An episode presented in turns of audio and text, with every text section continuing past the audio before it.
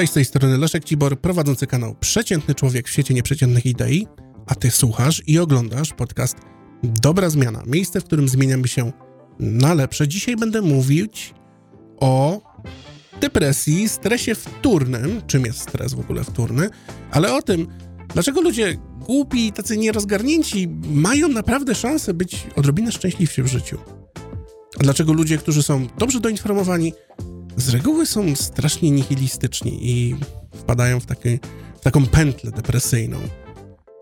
Jakie są w ogóle praktyczne przyczyny depresji, tej depresyjności, która nas wszystkich otacza? No, dzisiaj taki odcinek w trochę poważniejszym stylu. Każdy odcinek jest stosunkowo poważny, ale ten dotyka materii, która jest delikatna, wrażliwa. Wiele osób cierpi na depresję. Mam nadzieję, że ta wiedza w tym odcinku odrobinę Ci pomoże. A przy okazji przypomnę, jestem też autorem książki Pożegnaj prokrastynację i kursu, do którego link znajduje się w opisie. To co, lecimy.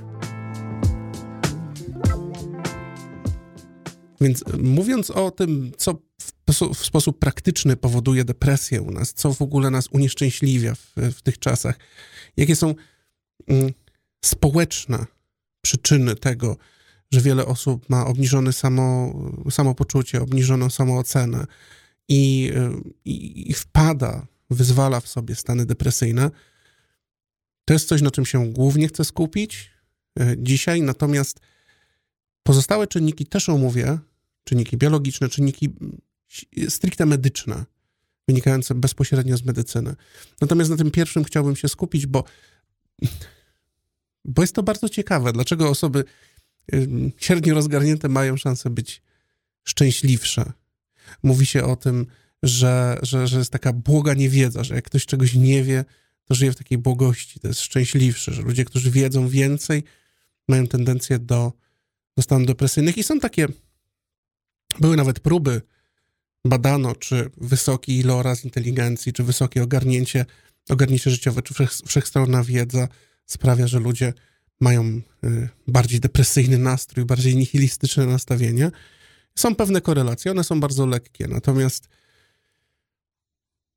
taki silny wyzwalacz społeczny to są rzeczy, które dzieją się, które można określić mianem stresu wtórnego. I to jest pierwsza rzecz. Stres wtórny. Zaraz dojdę do tych medycznych, fizycznych, ale stres wtórny będzie tym, tym rdzeniem czym jest stres wtórny. No skoro mamy stres wtórny, no to mamy też stres pierwotny. Mm. I czym w ogóle jest stres? Większość z nas stres rozumie dość intuicyjnie jako napięcie spowodowane na przykład oczekiwaniem na coś, albo w szczególności oczekiwaniem na coś, albo napięcie związane z e, natłokiem myśli, natłokiem spraw, natłokiem obowiązków, brakiem wypoczynku. No, generalnie przyczyn stresu może być bardzo dużo. Sama geneza słowa stres i w ogóle sama geneza pojęcia stres to jest mm, to, jest to taka nasza odporność na napięcie, naciskanie, naginanie. No wynika, to, to wywodzi się to z metalurgii, gdzie oczywiście określone stopy metali mają określony właśnie stress value, wartość na, na, na wyginanie, jaki ciężar możemy przyłożyć, żeby żeby dany sztaba na przykład metalu się wygięła. Więc czym jest stres pierwotny? Może zacznę od tego. Stres pierwotny to jest taki stres, który odczuwamy w związku z tym, co generalnie dzieje się najbliżej nas, dotyczy bezpośrednio nas. Czyli mamy awanturę w domu, mamy złe relacje z partnerem, mamy złą sytuację w pracy, no to to jest stres pierwotny bardzo ogólnie. Mieliśmy wypadek, coś się stało, chorujemy, doświadczamy stresu, e, stresu pierwotnego. I ten stres pierwotny, raz, że od niego nie, nie uciekniemy, jest czasem związany też z naszymi lękami, uprzedzeniami. E, gdy się wchodzi na scenę, a przecież uczyłem przez lata i zresztą e, mam cały kurs mistrzostwo przemawiania, uczyłem przemawiania, przemawianie publiczne jakby sama wizja wyjścia na scenę generuje bardzo dużo stresu. Są oczywiście metody, jak sobie z niektórymi rodzajami stresu pierwotnego poradzić. I one są bardzo pragmatyczne. I oczywiście stres pierwotny jest powiązany w, w pewnych aspektach z naszą samooceną. Natomiast stres wtórny, który jest takim silnym wyzwalaczem, to jest to wszystko, czym się przejmujemy, co dzieje się dużo, dużo dalej od nas. Dużo dalej od nas. Jakby przejmujemy się protestami w Stanach Zjednoczonych, które są 11 tysięcy kilometrów od nas. Mieszkamy w Polsce y, albo w Europie, a przejmujemy się protestami, które dzieją się x kilometrów dalej. Dlaczego? Nie odpowiem na to pytanie, dlaczego się przejmujemy, natomiast to nas dotyka, dotyczy. Krach na giełdzie może nie dotyczy nas bezpośrednio, ale giełda jest gdzieś odległa. Jakaś katastrofa, śmierć jakiejś osoby. Znowu, nie wiązało nas z tą osobą praktycznie nic, a jednak w wyniku no, szumu medialnego mm, doświadczamy stresu wtórnego. Sytuacja na granicy, te wszystkie rzeczy gdzieś, gdzieś są daleko poza nami w większości przypadków. Oczywiście są miejsca, w których stres wtórny i pierwotny się łączą. Takim bardzo charakterystycznym miejscem jest praca w obsłudze klienta, gdzie oprócz, gdzie przedmiotem naszej pracy jest rozwiązanie jakiegoś tam problemu, z którym klient przychodzi, y, na przykład jeśli pracujemy w dziale reklamacji, ale stres wtórny zdarza się, kiedy klient wylewa na nas swoje, y, swoje niezadowolenie, emocje, do, dodaje do tego, jakby cała ta y, relacja z tym klientem jest po prostu przyprawiona tym, tym, tymi emocjami dodatkowymi. Wtedy mamy taką mieszankę stresu pierwotnego i wtórnego. Tutaj jest ten styk. Natomiast w większości przypadków, jak możesz się domyśleć, słuchając mnie i od razu to gdzieś się pojawia, mm, pojawia w, na radarze, to jest to, że media dostarczają nam tych powodów do stresowania się i wręcz dochodzimy do takiego momentu, że ten stres, to czym się przejmujemy, trzeba porcjować, bo wręcz w danym niedługim odcinku czasu mamy tyle wydarzeń dramatycznych, które media nam przedstawiają, które pojawiają się nam na Facebooku, na Instagramie, w innych, w innych sieciach społecznościowych, że my nie wiemy do końca, brakuje nam wręcz empatii, żeby tym wszystkim się, się przejmować. I teraz cała ta sytuacja długotrwałego stresu, długotrwałej ekspozycji na stres jest oczywiście przyczynkiem do mm, obniżenia samooceny przede wszystkim i do, y, do takiego większego samokrytycyzmu. To jest bardzo w ogóle ciekawy schemat, że i, i zwróćcie na to uwagę. I, I, ja mam sporo znajomych, nie, nie wskażę ich palcami tutaj, ale mam sporo znajomych, którzy na przykład w wyniku tak długiej ekspozycji na stres zewnętrzny, tak wiele rzeczy ich, nie wiem, w, w, w sytuacji w Polsce zawiodło, rozczarowało. Tyle razy już byli rozczarowani, zawiedzeni, zawstydzeni, mm, smutni tym. Takie, taka jest wielka kumulacja, że oni na przykład mają taką samokrytyczną ocenę, że oni nie lubią być Polakami, nie chcą być Polakami. Na przykład brzydzi ich to w jakiś tam sposób, wstydzą się tego. Może, może wstyd, wstyd jest chyba tutaj najbardziej adekwatnym, adekwatnym określeniem. Nie, nie oceniam, ale jest to jeden, jeden z głównych wyników właśnie tego, że ekspozycja na długotrwały, wtórny stres sprawia, że jesteśmy znacznie bardziej krytyczni wobec siebie i wobec własnej tożsamości, jaką odczuwamy. My korelujemy pewne, pewne wydarzenia w sposób mm, mniej racjonalny niż, niż racjonalny. Korelujemy je wszystkie, składamy je w głowie w takie napięcie, które przełamujemy w formie takiej smutnej akceptacji, że my już, że my akceptujemy tą, e, tą postawę, że, że, że, że wstyd nam za to, kim jesteśmy na przykład. Wstyd mi na to, za to. Słyszę takie rzeczy, zdarza mi się słyszeć takie rzeczy. Wstyd, wstyd mi za to, że jestem mężczyzną, wstyd mi za to, że jestem Polakiem, wstyd mi za to, że jestem jakąś tam określoną osobą. I oczywiście, oczywiście ciężko poddawać takie, takie indywidualne sformułowania ocenie, jednoznacznej ocenie. Natomiast to wynika właśnie z długotrwałej ekspozycji na, na, na, na właśnie taki stres wtórny. Zaraz powiem, co, co można z tym zrobić, bo można coś z tym zrobić, z tym stresem wtórnym. I oczywiście pierwszą, pierwszą poradą to będzie to klasyczne szurskie wyłącz TV, włącz myślenie.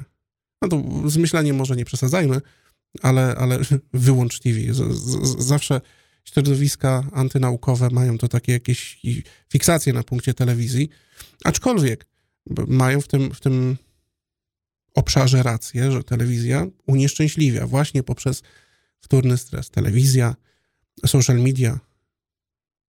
Był niedawno prowadzony e, taki ciekawy ranking na wszystkich platformach social mediowych, dość świeży, także obejmował e, bardzo szeroko już e, TikToka i w danych grupach wiekowych były określenia, kto, w jakich, na jakich platformach zyskuje się, w jakich platformach jest zysk takiego dobrostanu psychicznego, a na jakich platformach jest strata. Jedyną platformą, która dawała w, w, całej tej, w całym tym bilansie wychodziła na plus, to jest YouTube. Cała reszta social mediów w dół, przy długiej ekspozycji powodowała spadek zadowolenia, spadek satysfakcji z życia. I to samo robią właśnie to samo robią właśnie mm, całe te serwisy informacyjne. Eksponują nas na po prostu wtórny stres, absorbują nas, angażują nas w, w dyskusje, debaty, konwersacje, które inicjalnie nas nie, nie dotyczą, no ale my się w nie angażujemy. I teraz angażujemy się albo próbujemy ich unikać, bo to jest też, też taka sytuacja, którą bardzo często czytam e, u siebie w, w komentarzach, gdy tylko zdarzy mi się jakiś jeden drobny, e, drobne nawiązanie do jakiegoś bieżącego przykładu, czy, czy do szczepień, koronawirusa, jakby zachowań ludz, ludzkich związanych właśnie z tym, czy manipulacji. I zaraz czytam komentarze, że, że, że prawda, o, skończył się przeciętny człowiek, zaczęło się politykowanie, tak, skończ tą polityką, zajmij się tym, co, oczywiście pouczaniem, nie, no ale to jest, to jest jakaś strategia też unikania y, właśnie stresu wtórnego. To jest mechanizm obronny unikania stresu wtórnego. No, to, że ja mówię z określonymi kontekstami, no nic na to nie poradzę. Bar bardzo mi przykro, ale określone konteksty po prostu są wokół nas. No więc ta konkluzja, dlaczego osoby średnio rozgarnięte są, mają szansę na bycie bardziej szczęśliwym, szczęśliwymi, jest w tym kontekście prawdziwa, bo osoby średnio rozgarnięte po prostu nie interesują się rzeczami, które dzieją się szerzej w świecie. Nie interesują się tym. Po prostu się tym nie interesują. Z różnych powodów. Jak ktoś jest nierozgarnięty, to z reguły tym, że po prostu guzik go to obchodzi. Paradoksalnie jest to zdrowsza reakcja w tym, w tym takim wąskim, e, wąskim rozumieniu, bo ja, os ja osobiście uważam, to, to, jest, to jest akurat moja opinia, tutaj nie ma, nie ma jakiejś akademickiej rozprawy na ten temat, że, że osoby wiedzące więcej o świecie, mają lepiej ustawiony kompas etyczny, moralny i, i, i potrafią zachować się bardziej etycznie, e, mają więcej empatii, więcej zrozumienia do tego, co się dzieje na świecie. Aczkolwiek, no, oczywiście są, przy, są przypadki typu Wojciech Cejrowski, że można zwiedzić cały świat i, e, i widzieć naprawdę masakrycznie dużo rzeczy, a nadal być strasznie strasznym dzbanem. Więc są takie przypadki, które przeczą zasadniczej regule. Natomiast ta radykalna zmiana, czy tempo, to nie jest zmiana, to jest tempo, których doświadczamy stresu wtórnego, napędza cały mechanizm depresyjny, bo obniża się nasza samoocena, obniża się i jesteśmy wobec siebie znacznie bardziej krytyczni, wobec samych, samych siebie. I teraz, no właśnie, co z tym zrobić? Można porcjować swoją empatię na te wszystkie tragiczne, smutne rzeczy, które dzieją się dookoła nas dużo dalej wokół nas. Można ich unikać, to jest druga opcja, albo można się w nie angażować, to jest trzecia opcja. I teraz, będąc w pewnej pułapce, możesz oczywiście informacji unikać, ale czasem ich nie unikniesz, bo może to być na przykład element twojej pracy. Może tak być. Strategia unikania jest niezła. Blokowanie niektórych portali, które czytasz tylko z takiej niezdrowej ciekawości. To jest niezła rzecz, ale angażowanie się jest jednym ze sposobów poradzenia sobie właśnie ze stresem wtórnym. I to angażowanie się może przybierać oczywiście jakieś. Nie musi być gwałtowne, nie, musi być, nie musimy zanurzać się w danym problemie od A do Z, być aktywistą od początku do końca. Natomiast jeśli odczuwasz w tym momencie silny stres, właśnie wtórny, taki jaki opisałem, y, przytłacza cię ze wszystkich stron to, co się dzieje, to jedyne, co możesz zrobić, to raz, że wybrać, czyli pewnych rzeczy unikać, po prostu zastosować jedną taktykę, ale drugą taktykę, w pewne rzeczy się po prostu chociaż trochę zaangażować, żeby dać upust tym emocjom, żeby, żeby poczuć, że, że coś zrobiliśmy, że, że rzecz, która nas trapi, nie jest, nie jest zupełnie poza naszą kontrolą. Mieć jakiś ułamek chociaż kontroli w danej, w danej sytuacji. Co nie zmienia faktu, że bardzo ciężko nam się odciąć od tego szumu. Bardzo ciężko nam się odciąć od ekspozycji na stres wtórny. To napięcie, do tego jeszcze pewna niepewność jutra, no co się dowiemy jutro, to wszystko jeszcze wzmaga taki, taki nihilizm. No bo skoro tyle nieszczęśliwych rzeczy się zgromadziło wokół mnie, to po co ja coś mam robić? Po co mam mieć jakieś ambicje, dążenia? po co mam rozwijać się, zakładać rodzinę i tak dalej. Ten nihilizm jest rosnący wśród w szczególności młodych ludzi. Kontestacja jest słuszna, kontestowanie. Po co mam iść do pracy? Szukanie sensu. Ale w obliczu takich okoliczności, jakie mamy w tym momencie, czyli będąc otoczonym całą, całą taką galerią smutnych, nieprzyjemnych wydarzeń, te odpowiedzi są strasznie mroczne. Te odpowiedzi są bardzo kłopotliwe. Te odpowiedzi zachęcają wręcz do zaniechania jakiejkolwiek akcji. I spotykam bardzo, bardzo wiele młodych osób i, i, i piszą do mnie czasami maile, że, że oni uważają, że ich życie się w pewnym kontekście skończyło, że to nie ma sensu. Jest pewien nihilizm. Zresztą jest cały w ogóle trend nihilizmu klimatycznego, czyli całej, całej takiej mm, społeczności, grupy ludzi, którzy wyznają to, że skoro katastrofa klimatyczna jest nieunikniona, to oni nie będą zakładali rodzin, nie będą mieli dzieci, bo nie będą skazywali, skazywali swoich dzieci i ich wnuków na, na prawda, y, takie ciężkie warunki. Chociaż paradoksalnie to nowi ludzie, którzy się narodzą teraz i, i wcześniej, są jedynymi ludźmi, którzy mogą, mogą w jakiś sposób przezwyciężyć ten, ten, ten, ten wielki kłopot. Ich brak jeszcze, jeszcze bardziej spotęguje. No ale jest to właśnie nihilistyczny sposób myślenia. Do, nie zmierzamy donikąd. W absolutnej pustce przestrzeni. To dla wielu może się wydawać mroczne, ale stres wtórny właśnie powoduje, w szczególności u osób wrażliwych, właśnie takie, taki tor myślenia. Ten porządek społeczny jest zaburzany codziennie. Tu nie ma porządku, tu jest bajzel, bałagan. I on jest bardzo kłopotliwy, bo odwołując się do samego początku, o czym zacząłem mówić, czyli o, o samej depresji jako takiej. Depresja jest chorobą. Depresja jest chorobą witalności. Tak, z, z reguły często używam tej metafory, że to jest trochę tak, jakby ktoś stał ci na klatce piersiowej. Ty leżysz, ktoś stoi, ty nie możesz do końca oddechu wziąć. Masz takie, no nic mi się nie chce.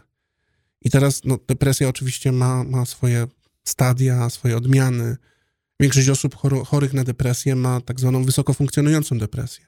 Może iść do pracy, jakoś się przekula przez dzień, ale nastrój mają kompletnie beznadziejny, mają problemy ze spaniem, mają zaburzony właśnie porządek dnia, nie potrafią sobie nic dobrze zaplanować. No jest w ich życiu chaos. I właśnie w to wszystko się wmie, wmiesza ten, ten, ten cały stres wtórny, który jeszcze bardziej dociska, jeszcze bardziej mnie popycha. I oczywiście schodzimy do depresji, klinicznych objawów depresji, takich poważnych objawów depresji, jak katatoniczna depresja, depresja, która wymaga leczenia, leczenia szpitalnego, bo są też takie odmiany i, i takie widziałem i, i takie funkcjonują i w ogóle naprawdę nie rozumiem, jak w XXI wieku, w, w 1900, może 1900, 2021 roku ludzie dalej wchodzą na YouTube i dalej piszą, że depresja to jest jakaś głupota i bzdury. To nie jest głupota. To jest choroba. To jest choroba, którą najpierw trzeba dobrze zdiagnozować u psychiatry, lekarza psychiatry, czyli pójść do lekarza i ten lekarz mm, może coś zasugerować, może wprost przepisać leczenie, może dobrać jakieś leczenie farmakologiczne, może w przypadkach lżejszej zaproponować konkretne, konkretne schematy terapii, ale farmakologia plus terapia plus zmiana trybu życia to są takie trzy rzeczy, które, mm, które faktycznie wyciągają ludzi z, z depresji. Co mam przekichane z tą depresją, bo drugi taki czynnik, który wpływa na depresję, to jest po prostu nasza genetyka. Słaba regulacja nastroju przed, przez, przez korę przedczołową, czyli fragment mózgu, który jest skalibrowany tak, że dane osoby, niektóre osoby po prostu mają problem z przetwarzaniem pewnych informacji i mają z automatu problem z nastrojem. Mają chwiejność nastroju, naturalną, wpisaną w ich pracę umysłu.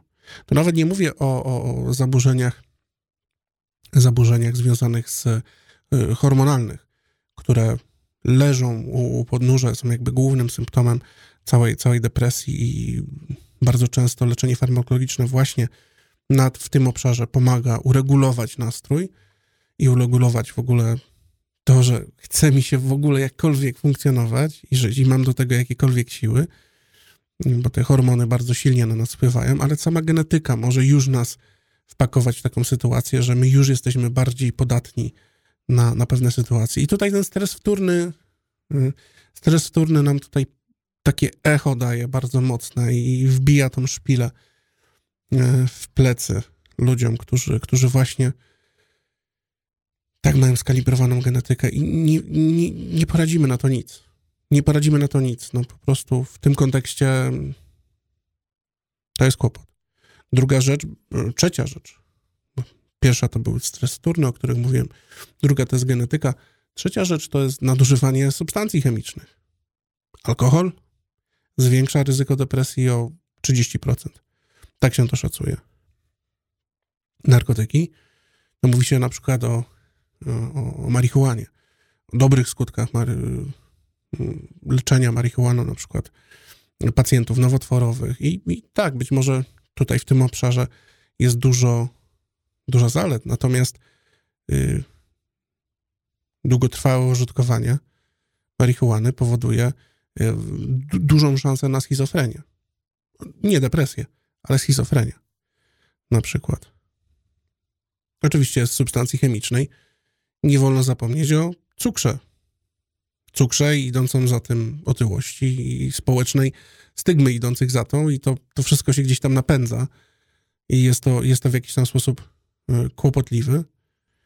I taka czwarta rzecz, która, która dotyczy nas wszystkich i która gdzieś przy tym stresie wtórnym się może, może okazać przydatna i w bieżącej sytuacji, to są takie problemy, hmm, nazwałbym je ciała.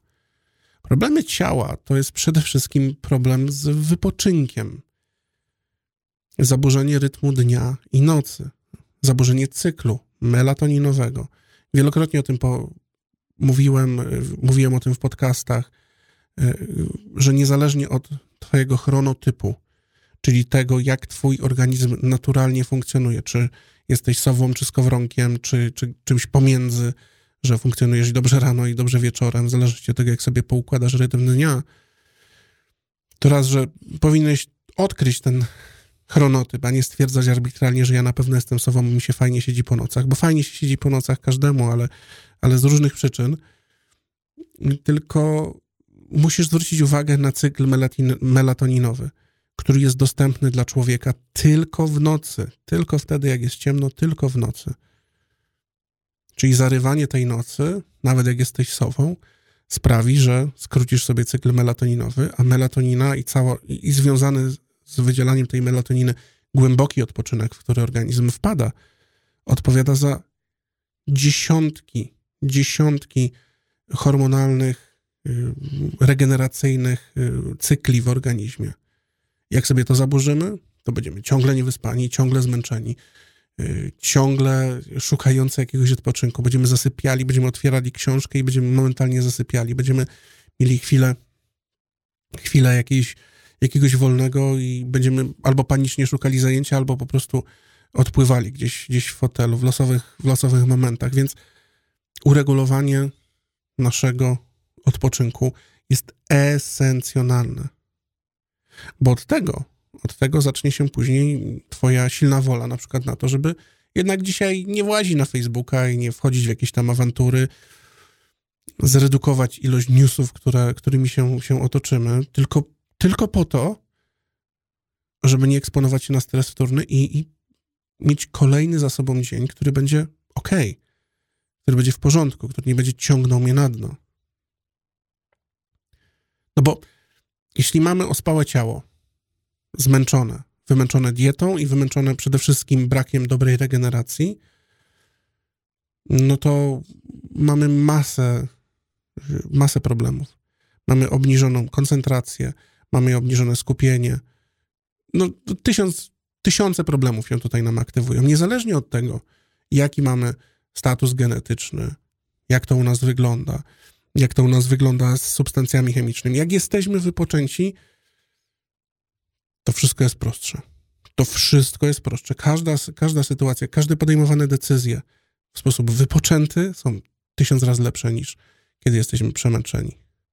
Czyli ta galeria rzeczy, w sumie czterech, ale, ale ten wtórny stres, to jest coś, co mi też kopie tyłek strasznie co jest bardzo nieprzyjemne, co, od czego ciężko się oderwać.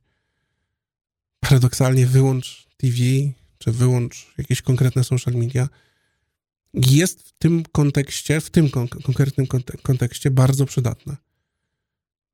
Inna sprawa jest, że gdy szukasz specjalistycznych informacji, to pamiętaj, że nie znajdziesz ich w telewizji czy na jakichś portalach informacyjnych, tylko znajdziesz je na bardzo specjalistycznych stronach jak szukasz informacji, bo nawiązuję do tego szurskiego hasła, jeśli szukasz realnych, rozsądnych, dobrze zbadanych informacji, dobrze przebadanych, informacji o podłożu naukowym, to musisz szukać w publikacjach naukowych, w dziennikach naukowych, w wysoce wyspecjalizowanych miejscach.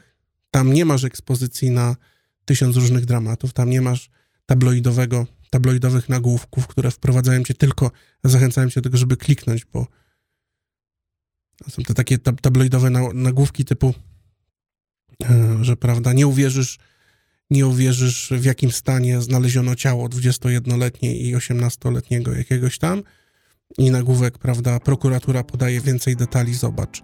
No i szokujące, skandal, nie? Jeszcze, jeszcze w mojej miejscowości to muszę kliknąć.